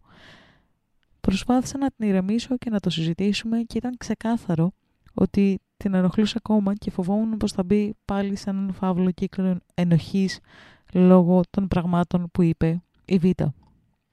Τότε μου ήρθε μια ιδέα. Της είπα για το post που έκανα και της εξήγησα πώς λειτουργεί το Reddit γιατί δεν το χρησιμοποιεί. Της έδειξα λοιπόν το post και της ζήτησα να διαβάσει τα σχόλια. Εκατοντάδες σχόλια από ανθρώπους θρησκευόμενους και μη για το πώς ένιωθαν για το ό,τι υπόθηκε εκείνη τη μέρα. Περάσαμε σχεδόν όλο το απόγευμα διαβάζοντας σχόλια. Έκλαψε, γέλασε και ήταν, έμεινε έκπληκτη από το πόσο πολύ υποστηρικτική και καλή ήταν εντελώς άγνωστοι άνθρωποι μαζί της στο ίντερνετ. Μπορούσα να δω, ήταν ξεκάθαρο σε μένα το ότι κάπως ηρεμούσε. Όσο περισσότερο διαβάζαμε, τόσο περισσότερο και ηρεμούσε. Έχει, είναι πολύ καλύτερα από εκείνη τη μέρα και το ότι είδε εκατοντάδες ανθρώπους να διαφωνούν με την B έχει βοηθήσει ξεκάθαρα την ε, ψυχοσύνθεσή της. Επομένως, αγαπητό Reddit, σε ευχαριστώ που με την καλοσύνη σου βοήθησες έναν άγνωστο άνθρωπο μέσα από το ίντερνετ. Ωραία, να ξέρετε, προηγουμένως μου και εγώ έτοιμος να πω thanks Reddit. Αν και τα σχόλια στο Reddit γενικά δεν με συναρπάζουν συνήθως. Ναι, αλλά στη συγκεκριμένη ιστορία βοήθησαν πάρα πολύ έναν άνθρωπο που το έχει ανάγκη. Ήμουν έτοιμος να το πω, δεν, για κάποιο λόγο δεν ξέρω. Ταίριαξε πολύ το timing, η αλήθεια είναι. Τώρα, ναι, σε αυτό δεν έχω πολλά να πω. Θα πω ότι η B ήταν πολύ B. OK, okay, ήταν, κακό, ναι, το, ήταν ναι, κακό, ναι. το ξέρω. Το είπα, δεν ξέρω. Όχι, έχεις απόλυτο δίκιο. Δεν έχω να πω κάτι. Το μόνο που έχω να πω είναι ότι η αλήθεια είναι ότι εν μέρη καταλαβαίνω ότι ο φόβος γεννάει σε οδηγεί πολλές φορές στο παράλογο ότι και αυτό είναι μέσα στη ζωή όπως η πίστη και όλα όσα φέρει γενικά κάποια παράλογη μορφή η οποία μπορεί να σκεφτείς σε εκείνη τη στιγμή η σκέψη ότι πατάς σε αυτό. Αλλά μου κάνει αρκετά μεγάλη εντύπωση ότι όντως οι ενοχές την κατέκλυσαν μετά από αυτό ότι το πόσο άσχημα μπορεί να στιγματίσει κάτι τόσο ξεκάθαρα παράλογο το οποίο διατυπώθηκε εκείνη τη στιγμή, το πόσο τη στιγμάτισε. Ξέρεις τι, τη στιγμάτισε γιατί ήταν σε μια ήδη πολύ ευαίσθητη κατάσταση που δεν νομίζω ότι είχε τα φίλτρα του να μπορέσει να καταλάβει το πόσο ηλίθιο ήταν αυτό που είπε η Μπή. Ήταν ήδη σε ένα πολύ raw state, σε ένα πολύ ψυχολογικά, ξέρεις, ξεγυμνωμένο ναι, στάδιο. Αυτό, εκείνη τη στιγμή αυτό λέει. Έχει έναν άνθρωπο μπροστά σου, ο οποίος νομίζω δεν μπορεί να αντιληφθεί πλήρως την κατάσταση ε, δεν έχει το καθαρό αυτό μυαλό να αντιληφθεί και να φιλτράρει αυτό που είπες, τι έχει μόλις υποθεί και πώς έχει υποθεί και όλα τα συναφή. Θα συμφωνήσω και εγώ και με τους δυο σας για το Reddit ότι τέριαξε πάρα πολύ σε αυτή την περίπτωση και αυτό όντως βοήθησε έναν άνθρωπο καθώς είδε πλέον και λίγο πιο ήρεμη πολλές διαφορετικές απόψεις ανθρώπων πάνω σε αυτό το θέμα και πολλούς υποστηρικτές από όσο κατάλαβα. Οπότε και αυτό τη βοήθησε λίγο να ξεκαθαρίσει και το μέσα της. Συμφωνώ απόλυτα. Γενικά, ε, χάρηκα πάρα πολύ όταν διάβασα το συγκεκριμένο update. Μου, μου έφτιαξε τη μέρα, πώς να σου το πω. Ήτανε, μου είχε χαλάσει πάρα πολύ τη διάθεση το προηγούμενο και όταν διάβασα αυτό που κατέληξε στο ότι αυτή η γυναίκα μέσα από τα σχόλια άγνωστων ανθρώπων, θρησκευόμενων και μη, γιατί δεν είναι το κακό η θρησκεία αυτή καθ' αυτή, είναι το πώς τη χρησιμοποιεί ο καθένας. Θρησκευόμενων και μη λοιπόν ανθρώπων να είναι σε φάση ότι όχι, η Μπή είχε λάθος και ότι μπόρεσε αυτό να το, να το εσωτερικεύσει και να το καταλάβει. Ε, χάρηκα πάρα πολύ. Γιατί βοηθήθηκε ένας άνθρωπος από... Ήρθε, ξέρεις, μαζεύτηκαν ένα σωρό άγνωστοι άνθρωποι και βοήθησαν έναν άνθρωπο χωρίς καν να το ξέρουν. Και είναι πολύ γλυκό αυτό. Τι να πω εδώ πέρα. Αν ε, κάποτε πέρα από τη βίβλο ξεκινήσει να μελετάς και λεξικό ελληνικών, θα πούμε τι ήταν αρχίδαμος, να το ξέρεις. Ναι, ναι. Ακριβώς αυτό και από, μια, και από ένα story πριν που ήμασταν εντελώς χαρούμενοι τα λοιπά, γίναμε κι εμείς ήσυχοι σαν τον Ντάνι. Έτσι, να ελαφρύνουμε λίγο και το κλίμα. Ε, για να ελαφρύνουμε το κλίμα θα πάμε σε επόμενο story, παρόλο που ήδη ε, έχουμε περάσει μάλλον το χρόνο μας. Θα πάμε σε επόμενο story γιατί μη σας αφήσουμε με αυτό το βαρύ το πράγμα, κρίμα είναι. Επόμενο story. Επόμενο story. Διαφημίσεις. Μακάρι, αλλά πού;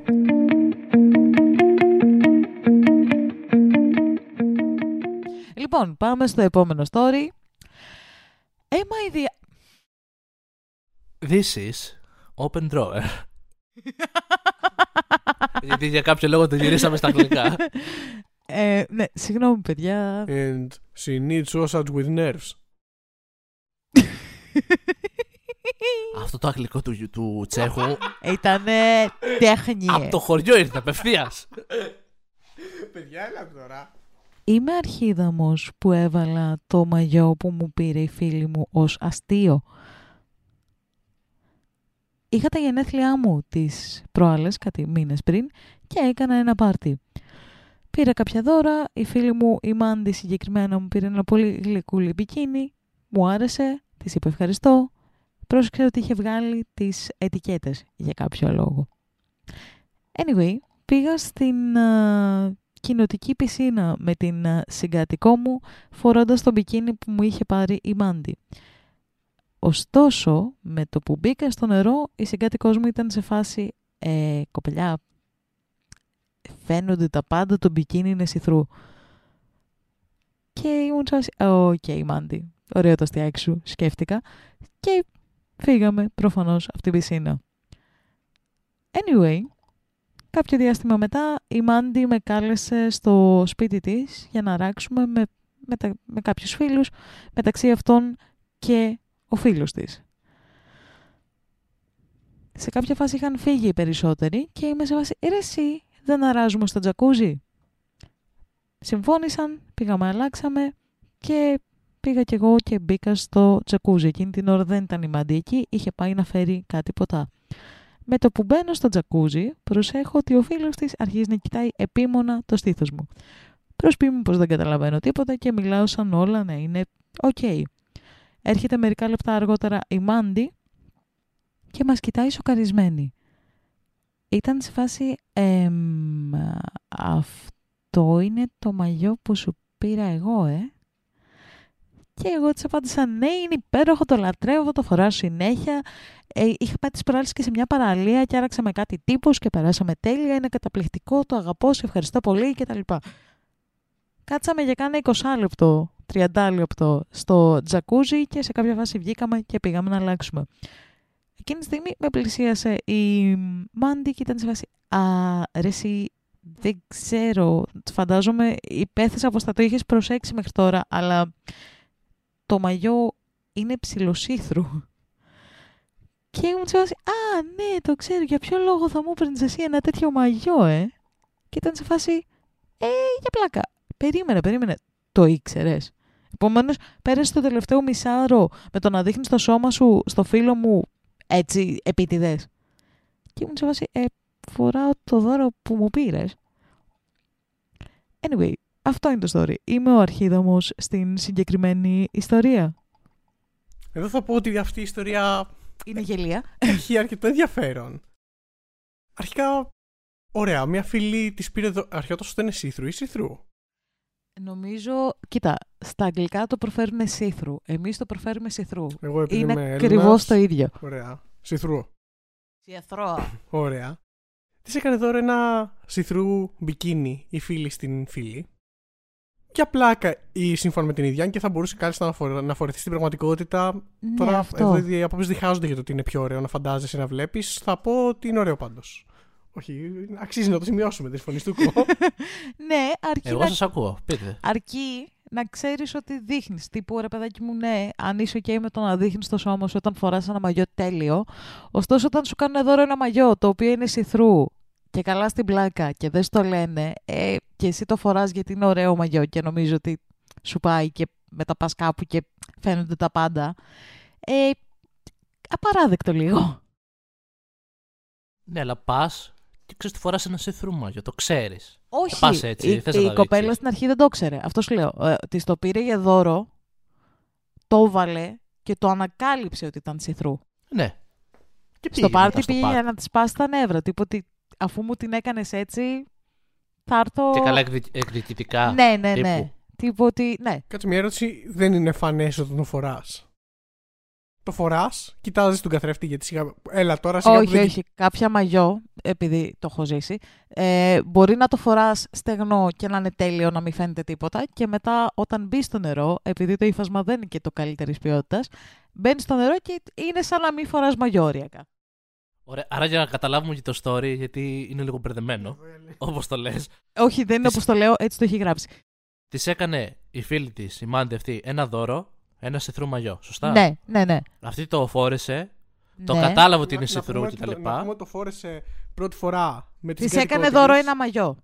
Είχε βγάλει τα tags για να μην μπορεί να το επιστρέψει. Δεν ήξερε ότι είναι. σι- Η, η Μάντι το ήξερε ότι είναι σιθρού. Η κοπέλα που μας γράφει δεν το ήξερε. Το ανακάλυψε ότι είναι σιθρού. Που το έβαλε, Σε ένα πήγε για πάρτι με τη μπάνιο. συγκάτοικό της. Όχι, το έβαλε, πήγε για μπάνιο και τότε κατάλαβε ότι είναι σιθρού. Και όταν το κατάλαβε, μετά πήγε στο πάρτι της, συγκατη... στο πάρτι της Μάντι και ήταν σε φάση, θα βάλω αυτό το μαγιό, ρε. Θες να μας διαβάσεις μία όταν είναι στο μπάνιο με τη συγκάτοικο, πώς αντιδράει η συγγραφέας όταν η συγκάτοικο την ενημερώνει ότι είναι σιθρού αυτό; Γιατί είναι κομβικό η αλήθεια είναι. Ε... Α, ότι ψιλο χαζογέλασε ότι χάχα ωραίο αστείο μάντι και αυτό και έφυγα από την α, πισίνα, τη δημόσια πισίνα. Αυτό γιατί νομίζω ότι δεν ειπώθηκε στην αρχή; Επίσης δεν ταιριάζει Ειπώθηκε. καλό αστείο Μάντι. Σε ποιον το λέει, αφού η Μάντι δεν ήταν. Στον εκεί. εαυτό της. Α, οκ. Πρέπει λίγο να το πεις, σωστά, για να καταλάβουμε. Εδώ να πούμε ότι όντως πήγε να το δει αυτή τη στιγμή. Ωραία. Και για να της τη φέρει, πήγε στη φίλη της. Και θα πω, αν η μία ένιωσε και λίγο έκπληξη την πρώτη φορά στην ε, δημόσια πισίνα, δεν ξέρω που μένει και έχει και δημόσια πισίνα. Εν μέρει, εντάξει. Εν, στην τελική δεν είναι και κάτι τρελό. Είναι ένα, θα πούμε, hot μαγιό. Άρα δεν μου κάνει καμία εντύπωση. Και δεν ξέρω Ναι. η αλήθεια γιατί προσβλήθηκε η φίλη μου. Από τη στιγμή που το Ότι- έκανε για δώρο, θα έπρεπε να είναι σε θέση να το δεχτεί και αυτό. Αυτό, ναι. Συμφωνώ φουλ. Ε, ρε παιδάκι μου προσβλήθηκε και καλά ότι εσκεμένα καθόταν μπροστά στον, α, στον boyfriend της Μάντι η συγγραφέας μας και του έκανε flash στα αυτιά της, ξέρω εγώ, το σώμα της γενικά. Αυτό. Αυτό την ενόχλησε. Το, το, το boyfriend της κοίταγε το στήθος μιας άλλης κοπέλας. Εγώ συμφωνώ με τη λογική του Τσέχου. Γενικά. Ε, θα κι έπρεπε να εγώ. είναι σε θέση να το δεχτεί μετά αυτό. Και για να το κάνουμε και λίγο ακόμα πιο κωμικό από ότι είναι η αλήθεια είναι, γιατί έχουν μαλώσει για κάτι που πρακτικά της έκανε δώρο και μετά στράβωσε που χρησιμοποίησε το δώρο της. Να το κάνουμε και λίγο πιο, πιο κωμικό. Ο μόνος που ενοχλήθηκε από όλο αυτό πιθανότητα είναι αυτή που κάνει το δώρο, που πήγε, που πήγε για το αστείο. Άρα δεν ξέρω κατά πόσο ευσταθούν τα λόγια που είπε στη φίλη της. Θα πω ότι μάλλον είσαι λίγο αρχιδαμάκι που σε ενόχλησε, γιατί δεν φαίνεται να ήταν και τρελή ενόχληση. Συμφωνώ, Αλλά ναι. ενοχλήθηκε. Σε φάση ότι Ακριβώς. Ήθελες να κάνεις αυτή την πλάκα που δεν το θεωρώ πολύ αστείο γενικά, ε, δέξου όταν γυρίζει πάνω σου. Έκανες τη, μα- τη βλακεία, σου γυρίζει σε boomerang, απλά δέξου το. Το δέχτηκε τελικά; Ε, όχι, από ό,τι κατάλαβα θυμόσαι. Δε- Το story είναι γραμμένο πολύ επιγραμματικά. Ήταν σε φάση ε, So it was my birthday a couple of days ago. I had a party. Got some gifts. Είναι πολύ... I had a party. I got some gifts. Yeah. Είναι, είναι αυτό, γι' αυτό σου λέω ότι δεν, δεν είναι η μετάφρασή μου. Είναι το story έτσι. Οκ, λαμβάνοντας υπόψη το story, θα πούμε ότι η Μάντι, γιατί ξέρουμε και το όνομά της στην προκειμένη περίπτωση, Ναι. εγώ δηλώνω ότι είναι λίγο αρχιδαμάκι γιατί Είναι είμαι φο- υπέρ της πλάκας να πω ότι, θα το, ότι μπορεί να το έκανα αυτό, αλλά μετά θα το δεχόμουν. Όχι, κοίτα, δεν θα το Εδώ έκανα. να κάνουμε μια μικρή διευκρίνηση. Αυτό θα το έκανε, θα το έκανε σε μένα, θα μου πέσει ένα τέτοιο δώρο. Και εγώ θα το φόραγα. Σε ένα άτομο που, είναι, που ξέρω ότι η αλήθεια είναι ότι την πλάκα την κάνεις σε κάποιον που ξέρεις ότι θα το δεχτεί. Κοίτα, Η συγγραφέα το δέχτηκε κομπλέ αυτό. Δηλαδή Ναι, της το ναι, έκανε ισχύει. και δεν αντέδρασε άσχημα. Απλά είπε έτσι είσαι εσύ. Θα σου τη φέρω κι εγώ ελαφρώς. Κοίτα, ρε παιδάκι μου, το θεωρώ λίγο χοντροειδέστατη αυτή την πλάκα, γιατί είναι άλλο το να εκθέτεις το σώμα σου και να είσαι ok με το ότι το εκθέτεις να το ξέρεις και είναι άλλο να πας για μπάνιο και ξαφνικά να είναι όλα φατσαφόρα χωρίς να το ξέρεις εσύ γιατί κάποιος αποφάσισε πως αυτό θα είναι αστείο. Εδώ ήταν σε τζακούζι, δεν το σχολιάζει κανείς αυτό. Ισχύει. Αλλά να πω ότι αυτό είναι ανάλογα με τον άνθρωπο αυτό που λες δηλαδή. Ο καθένας έχει δικά του όρια. Και, και Ξέρεις σύμφωνα, τι, όπως, όχι. όπως το γράφει τουλάχιστον, η, φι- η συγγραφέας δεν φαίνεται να την ενόχλησε τόσο πολύ. Απλά νομίζω Ναι, ότι ρε ήθελε παιδάκι μου. κάπως να αντιγυρίσει Θα την πλάκα. ανταποδώσει, ναι. Απλά σου λέω ότι στο λέω, ρε παιδάκι μου, υπάρχουν μέρες που μπορεί να είμαι σε φάση, στο λέω από τη δική μου οπτική. Υπάρχουν μέρες που μπορεί να είμαι σε φάση, πάμε, θα βγω γυμνή έξω, κανένα θέμα. Περπατάμε και γυμνή που λέει ο λόγος στον δρόμο και νιώθω καλά με αυτό. Δεν το κάνω, δεν είμαι επιδειξία. Αλλά σου λέω που δυνητικά θα μπορούσα να το κάνω. Και υπάρχουν και μέρες που δεν θέλω να δει το σώμα μου άνθρωπος. Ε, επιλέγω ποιες μέρες θα εκθέσω το σώμα μου, πόσο θα εκθέσω το σώμα μου κτλ. Και, και το να μου έκανε κάποιος φίλος μια τέτοιου είδους πλάκα, ε, το θεωρώ λίγο χοντρό κοπιά. Ανάλογα το mood ισχύει, μπορεί και εγώ να γέλαγα, μπορεί και να το έπαιρνα πιο βαριά. Είναι ανάλογα σε τι mood θα τον πετύχεις τον άλλον, πιστεύω. Σε αυτού του είδους το αστείο, αλλά είναι χοντροκοπιά. Δηλαδή, ναι. Ναι, το δέχομαι αυτό.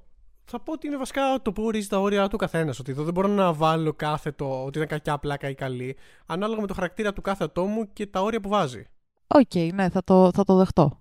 Ε, νομίζω που καλύψατε και οι δύο. Αυτό το story ήταν Σε πολύ αντίθεση με την ανούσιο. τύψα που δεν κάλυψε κάτι.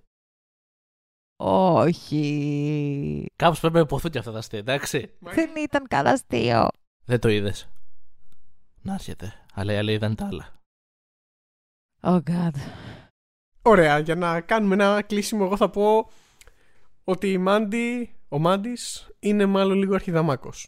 Ε, πολύ. Γιατί δεν δέχτηκε το αστείο. Δεν θα πω πολύ. Γιατί, θα πω- γιατί εγώ σε αυτό Θα σου στο πω- πρώτο. πα- Από ό,τι καταλαβαίνω, διαφωνούμε σε ένα πάρτι της ιστορίας. Όχι, όχι, δεν Μπορείς να το διαφωνώ. θέσεις τελείως. soft Θα σου αρχίδα πω μου. γιατί τη θεωρώ πολύ αρχίδα μου. Soft, soft. Γιατί πέρα από το ότι μετά δεν δέχτηκε το αστείο που της γύρισε πίσω της, είναι ότι από ό,τι κατάλαβα πάλι είναι πολύ τέτοιο το story, πολύ πρόταση, Αφιλεγόμενο. πρόταση. Όχι, όχι, είναι πολύ ρε παιδάκι μου κακογραμμένο, είναι σε φάση.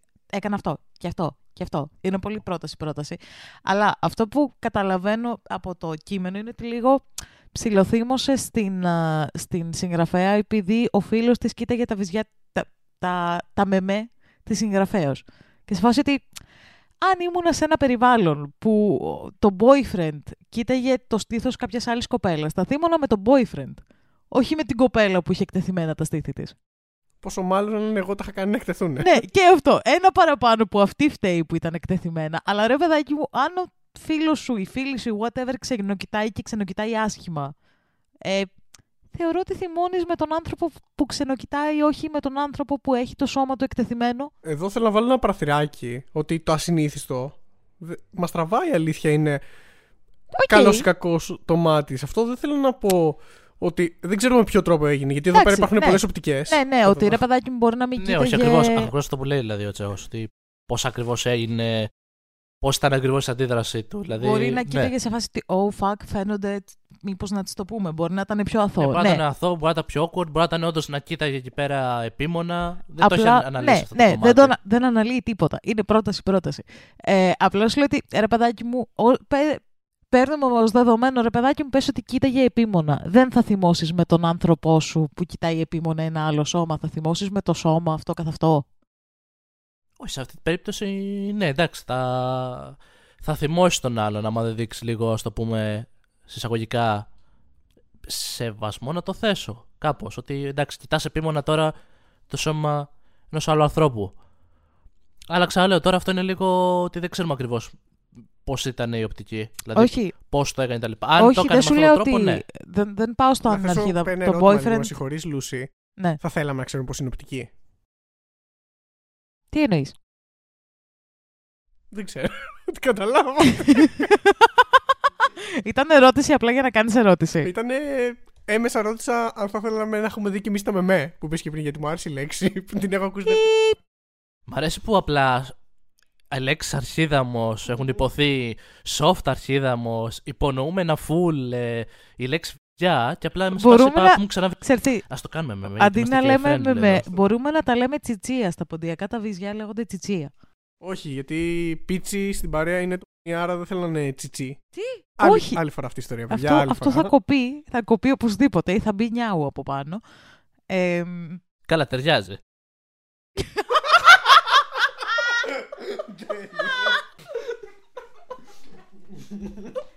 Νιάου. Ε, πω. Είσαι ξεκάθαρη τσόντα να το πω. Όταν άκουσε το νιάο αυτό. παιδιά, εντάξει. Ευχαριστώ, ευχαριστώ. Όχι που νόμιζα θα μου πάρεις τον τίτλο. Τι, γρα... τι γράφουμε αυτή τη στιγμή, γιατί αυτό το επεισόδιο θα είναι άθλιο. Ε, Δεν είναι άθλιο, είναι τέλειο. Δεν ξέρω. ε, ναι, ρε παιδάκι μου, τι ήθελα, τι ήθελα να πω. Ε, ρε παιδάκι μου, δεν σου λέω ότι δεν πάμε στο αν κοίταγε περίεργα ή όχι. Το boyfriend δεν το ξέρουμε, δεν μπορούμε να το ξέρουμε. Αλλά το ότι θύμωσε με τη φίλη της που έκανε flash στο boyfriend και δεν θύμωσε με τον boyfriend που κοίταγε, για μένα αυτό είναι το παράδεκτο. Γι' αυτό τη λέω αρχίδα μου ξεκάθαρα. Σε φάση έκανε την πλάκα, γύρισε boomerang, ο φίλος σου κοίταγε τα τσιτσία της κοπελίτσας. Ε, θύμωσε με αυτόν. Καλά, δεν δεν διευκρινίζει αν ενοχλήθηκε και από αυτόν. Σίγουρα, βασικά, ωραία, σίγουρα. Πρώτα πρέπει να κοιτάξεις αυτόν, όπως το λες, που τον κοντινό σου άνθρωπο που κάνει την αδιάκριτη πράξη, αν λάβουμε Ναι. υπόψη είναι ότι ήταν Ναι, αδιάκριτος, και συμφωνώ. μετά τη φίλη σου. Αλλά θα πω επειδή δεν βλέπω και μεγάλη ένταση στην ιστορία, δηλαδή δεν θίγεται κάτι πολύ έντονα, ότι ήταν ε, μ, μικρό αρχιδαμάκι. Όχι, Ναι. Οκ. δεν- δεν θα την πω αρχίδαμο, γιατί δεν βλέπω και μεγάλη ένταση Όχι στην την περιγραφή. συγγραφέα, την κοπέλα Και την άλλη. Ναι, την, την κοπέλα την άλλη θα Οκ. πω ότι ήταν ένα μικρό αρχιδαμάκι. Αρχίδα Μούτσι. Και αυτό ήταν ένας ακόμη. Ακό, ακόμης. Ακόμη. Ακόμης Αυτό- ήχος του κινητού του Τσέχου. Ένας κόμις ήχος του κινητού του Τσέχου. Όλο λάθος. Δεν βγάζει κανένα νόημα. Αυτός σε πείραξε, όχι ότι έχουμε πει του κόσμου τα λάθη σε αυτό το επεισόδιο. Δεν καταλαβαίνει. Πω, πω, αυτό στο μοντάζ πρέπει να είναι άθλιο. Καλά, κόψιμο, ράψιμο, full. Ναι. Έχουμε να βάλουμε από πάνω να μην ακούγονται τα νιάου. Νιάου. Αλλά παρόλα αυτά νομίζω καταλήξαμε και εδώ. Ναι, ότι η στον συγγραφέας soft μα. αρχίδαμο της Η ιστορίας. συγγραφέας μας δεν είναι αρχίδαμος. Αρχίδαμος είναι το άλλο το τσουμπλέκι. Δεν ξέρω τι σημαίνει αυτή η λέξη. Ε, πρέπει να σταματήσουμε να μιλάμε. πρέπει να σταματήσω εγώ να μιλάω συγκεκριμένα. Θα κλείσουμε το επεισόδιο με τη Λίλιθ να κρέμεται για άλλη μια φορά έξω από την πόρτα. Μπορείς να τις ανοίξεις. Ε, ο προσκεκλημένος μπορεί να ανοίξει. Προσκεκλημένα άνοιξε στο γατί. Και δεν θα μπει μέσα. Α, εντάξει, μπήκε. Γεια σου, γατί. Οπότε είναι ένα ακόμη επεισόδιο που τελείωσε στο Σιρτάρι Άνοιξε. Που έφτασε στο τέλος του. Είδαμε πολύ ωραίες ιστορίες. Βαριές. Τρεις κομμωδίες και μία βαριά. Τρεις γάμοι και μία κηδεία. Ακριβώς. Όχι. Αυτό σκέφτηκα κι εγώ. Όχι. Ε, θα πούμε ένα ευχαριστώ στον ιδιαίτερο προσκεκλημένο μας και για το δώρο του, για την παρέα. Ελπίζουμε να του άρεσε η όλη διαδικασία. Μπορεί να μας πει και ο ίδιος. Πάρτε τη σκητάλη. Εγώ ευχαριστώ, παιδιά. Πήρα τη σκητάλη και πάλι. Ήταν πολύ ωραία η εμπειρία. Το λιλιθάκι που το βλέπω τώρα να κοιτάει από το παράθυρο χωρίς να πατάει στο μαξιλάρι, αλλά πάνω στο καλάθι των απλήτων είναι και αυτό ένα ευχάριστο θέαμα. Πέρασα πολύ ωραία σήμερα. Ελπίζω να με καλέσετε ξανά. Μην περιμένετε όμως δώρο δεύτερη φορά. Ε, άρα, δεν θα σε... Επιστρέφω στη σκητάλη. άρα δεν θα σε καλέσουμε ξανά. Ναι, γιατί είχαμε πει ότι για να είσαι προσκεκλημένος θα πρέπει να. να πέσει φέρεις λίγο ένα δώρο. Λαδάκι. Ναι, ξεκάθαρα. Εντάξει, παιδιά κάπου όπα. Σιγά μην σα πληρώνουμε σε λίγο και μετά. Ε, οπότε δεν θα είστε καλεσμένοι. Καλά, τα στάντρα μας δεν είναι και πολύ υψηλά, αν αναλογιστεί του λουκουμάδε που είχαμε θέσει στα προηγου- στο προηγούμενο, Ισχύει. στην προηγούμενη ώρα. Ισχύει, ισχύει. Ε, Θα έχω ένα πακέτο τσίχλες μαζί μου και θα σας δώσω από μία τσίχλα του καθένα. Μπορεί και Τσίχλες δύο. όχι. Από ένα ντόνατο τόσο θα το δεχτούμε. Κοίταξε, εμένα με ξέρεις καλά, τόσα χρόνια φίλοι, μπορείς να κερδίσεις την είσοδο σε αυτό το podcast για άλλο ένα επεισόδιο. Με γνωστό ενεργειακό ποτό γνωστής εταιρείας. Δεν πειράζει, δεν, δεν είναι διαφήμιση. Ε, Δεν είναι- πληρωνόμαστε, αυτό θα μπει μπιπ. Όχι, δεν θα μπει μπιπ. Δι- Ποιοι ήταν Ακριβώς. Anyway, επειδή δεν θα κλείσουμε ποτέ, ας κάνω εγώ το θαραλέο βήμα, το μετέωρο βήμα του Κυπουρού, να κλείσω το podcast. So, ε, αυτό ήταν το Σιρτάρι Άνοιξε, είπαμε τις ιστορίες μας, ήρθε η ώρα να κλείσουμε το Σιρτάρι για αυτή τη βδομάδα και να ξανανοίξει την επόμενη Δευτέρα. Μην ξεχνάτε, κάθε Δευτέρα στις 7 νέο επεισόδιο. Επίσης μην ξεχνάτε αν μας ακούτε από YouTube να αφήσετε τα σχόλιά σας, να κάνετε και μια εγγραφή στο κανάλι μας. Και in case we don't see ya, Good afternoon. good evening. Bye. And good night, λέει ο κόσμος, αλλά bye. Θες να το πω πάλι για το κλείσιμο; Ω παλάκια. Παλάκια.